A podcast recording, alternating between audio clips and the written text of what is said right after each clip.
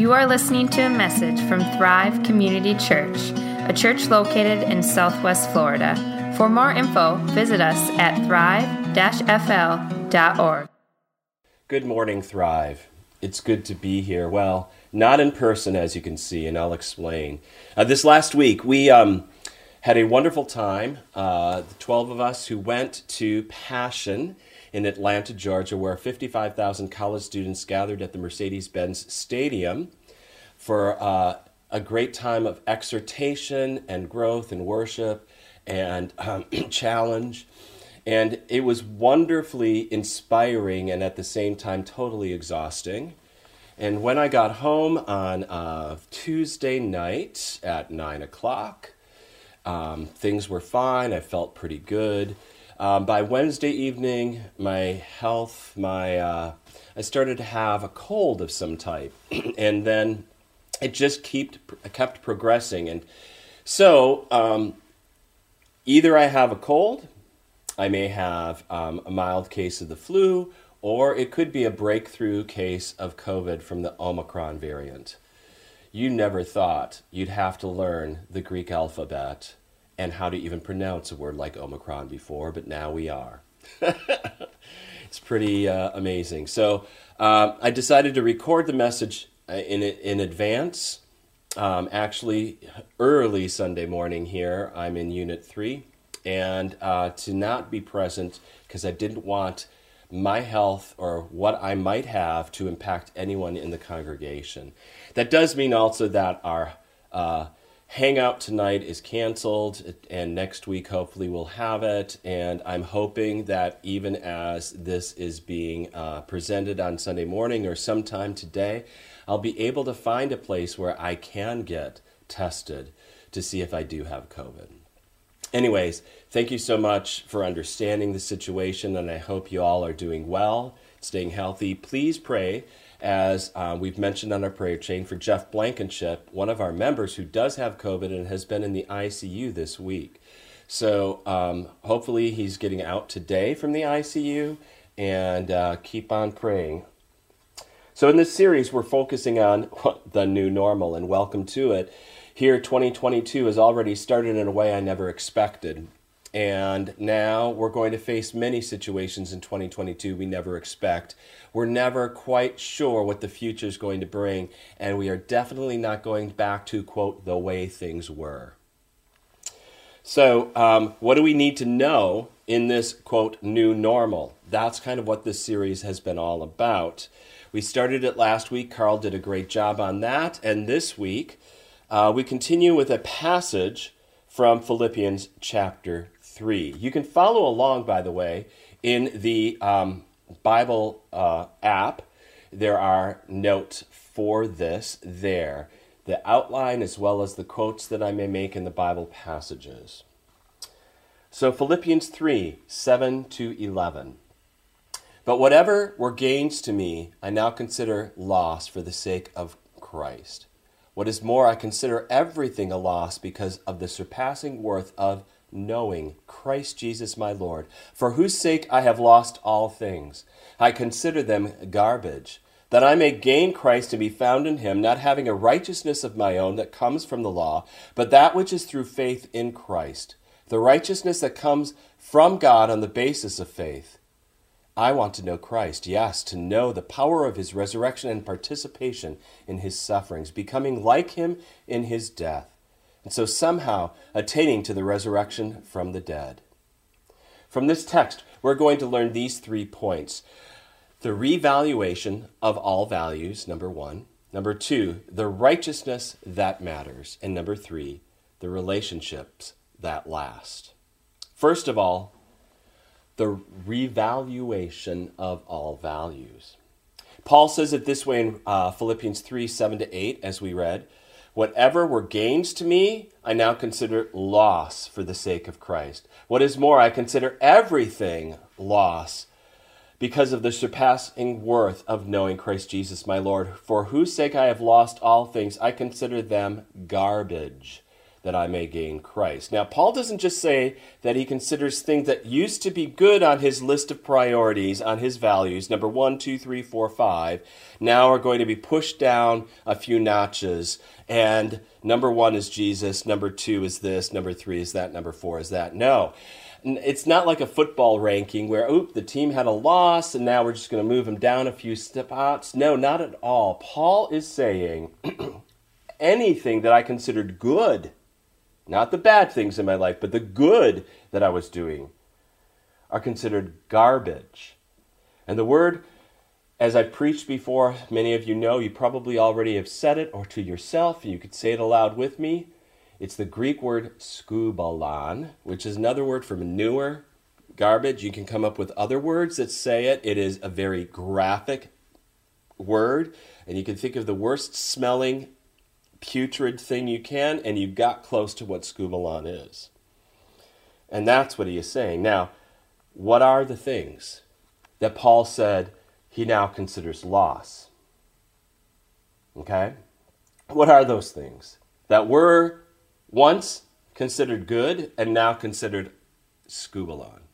And he actually mentions a number of them right before this in this text in Philippians 3 4 through 6 he writes, If anyone else thinks he has reason for confidence in the flesh, I have more. Circumcised on the eighth day, of the people of Israel, of the tribe of Benjamin, a Hebrew of Hebrews, as to the law, a Pharisee, as to zeal, a persecutor of the church, as to righteousness under the law, blameless.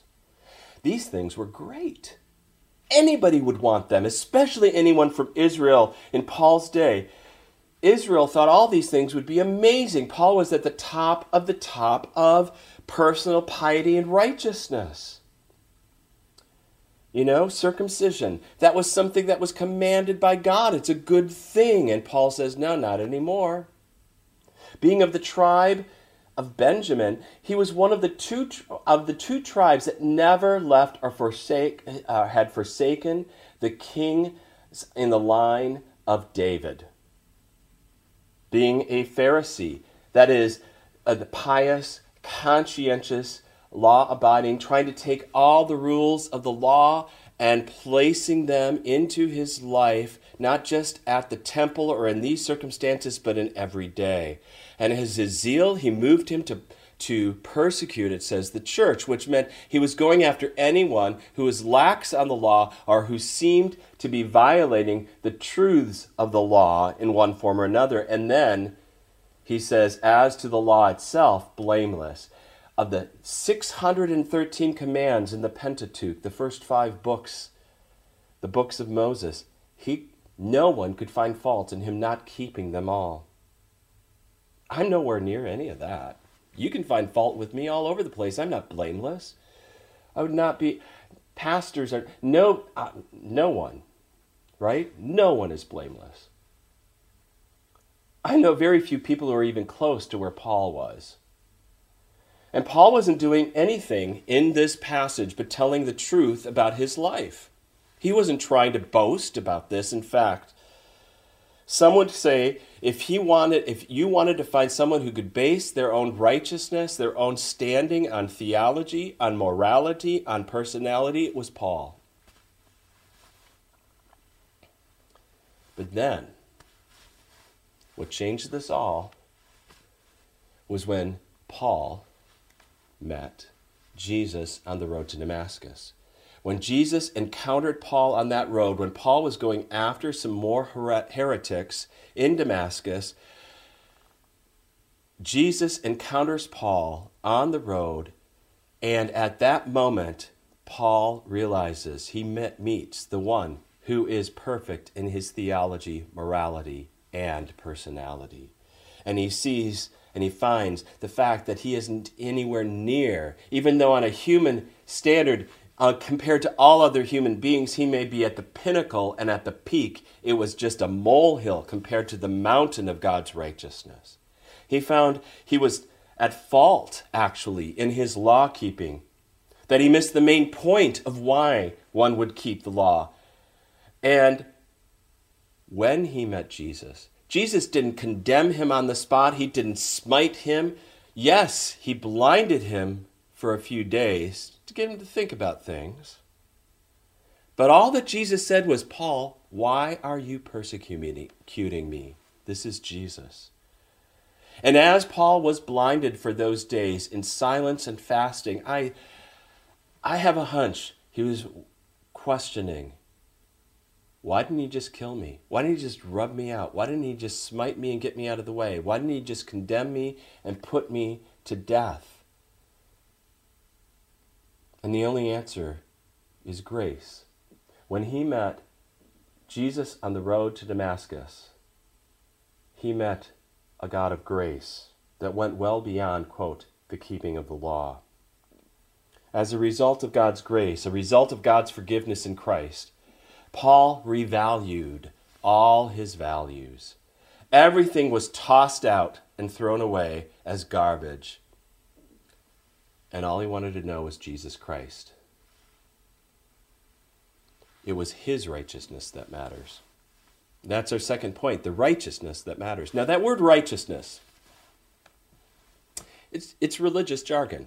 I know. Most people don't ever use the word righteous or righteousness in their daily life. You don't hear a lot of people going like, "Oh, that's righteous." Maybe once in a while if they want to be a little different. But I'll tell you, everybody's searching for it.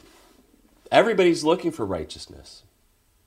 David Zahl, in his book called Seculosity, and we've done a series on this, I think a couple years ago.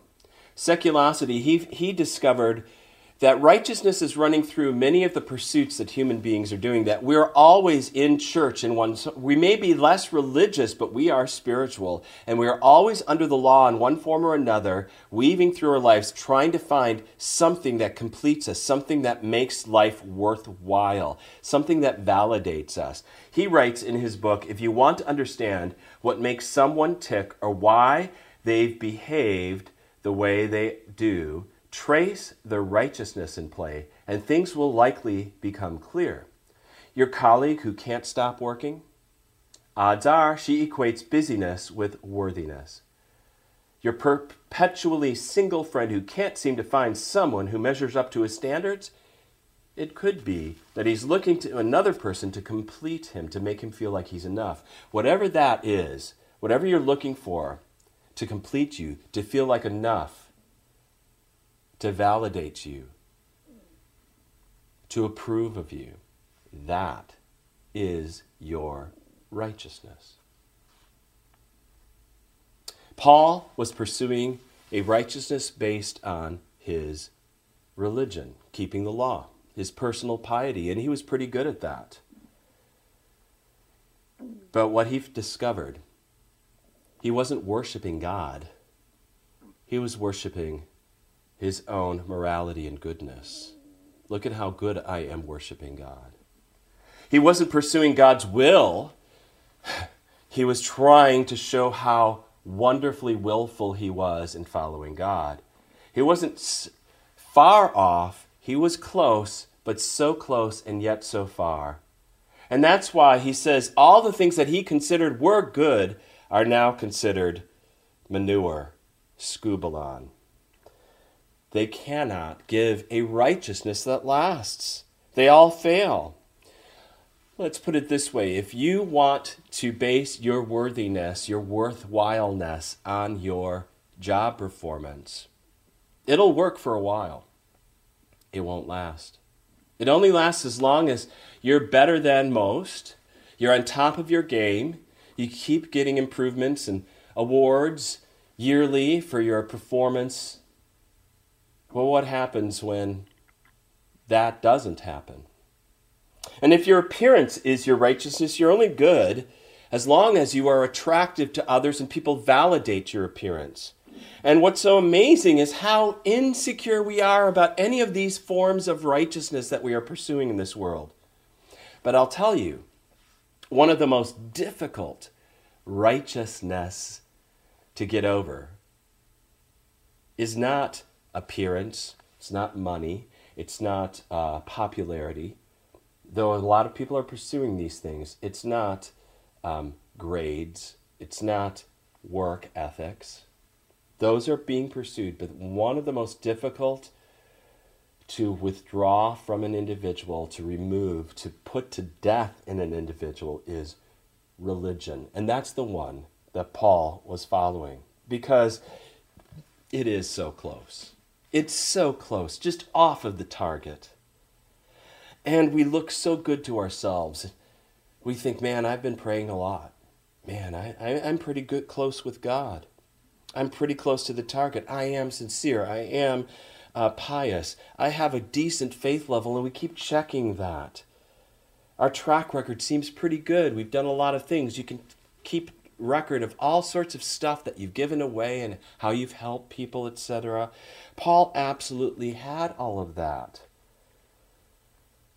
But what's interesting about religion more than maybe others, but all forms of right, self righteousness do this, is it blinds you and binds you. It blinds you to the truth. And so Paul actually was blind morally before he met Jesus on the road to Damascus. He was already blind to the reality of his life. He couldn't see himself and he couldn't see God. And he was bound. He was bound to fail. He was bound to keep trying. He was bound to the law in such a way that he was a slave to the law and he didn't realize it.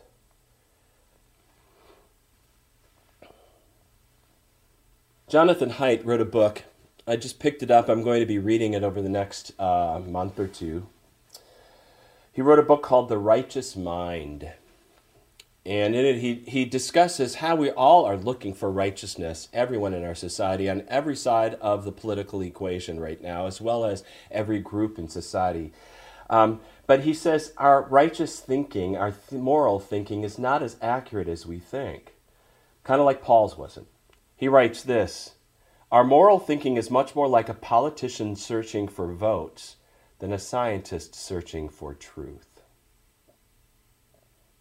searching for, finding reasons why I, I'm better than others. Oh, well, look at what, or why other people are worse than me.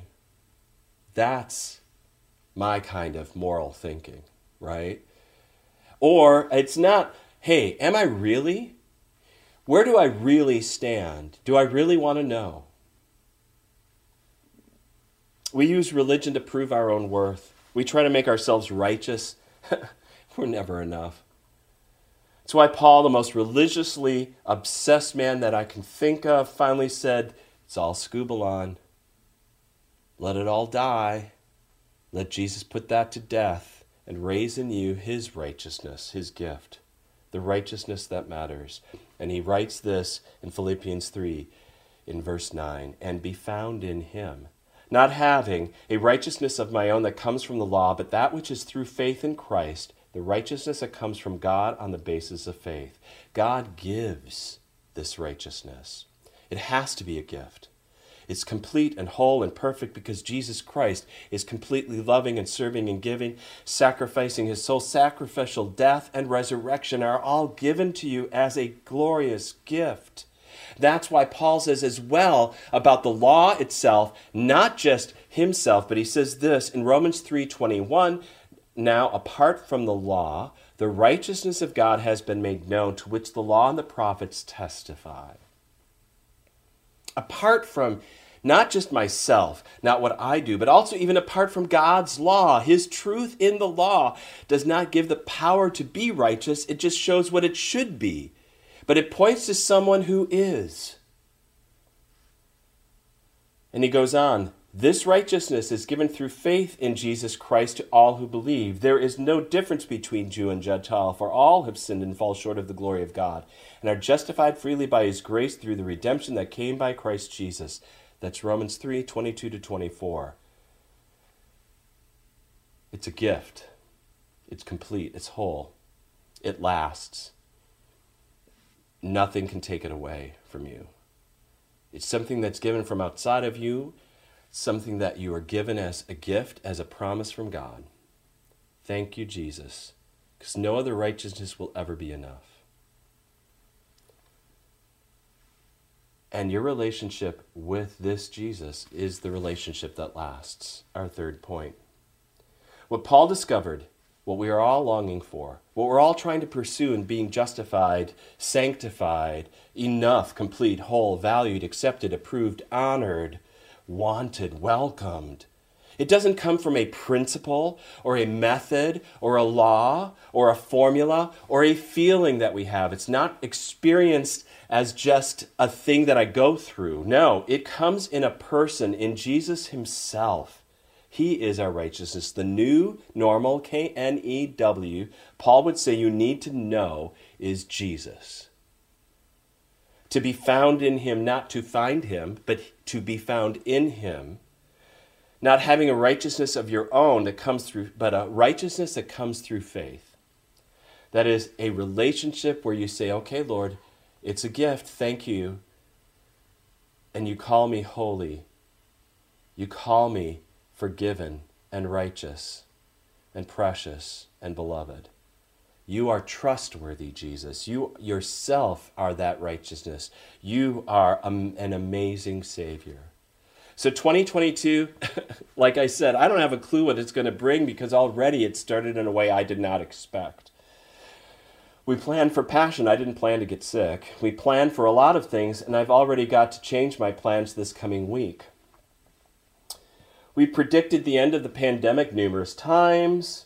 We've stated goals and also all sorts of things. We can plan and strategically plan again and again. They keep getting changed. I love the line where someone said, you know, human beings plans, human beings plan, and God laughs. yeah. We have to keep turning to Him. To be prepared for what comes in 2022, from you know the beginning to the end of this, from January through December and beyond, well,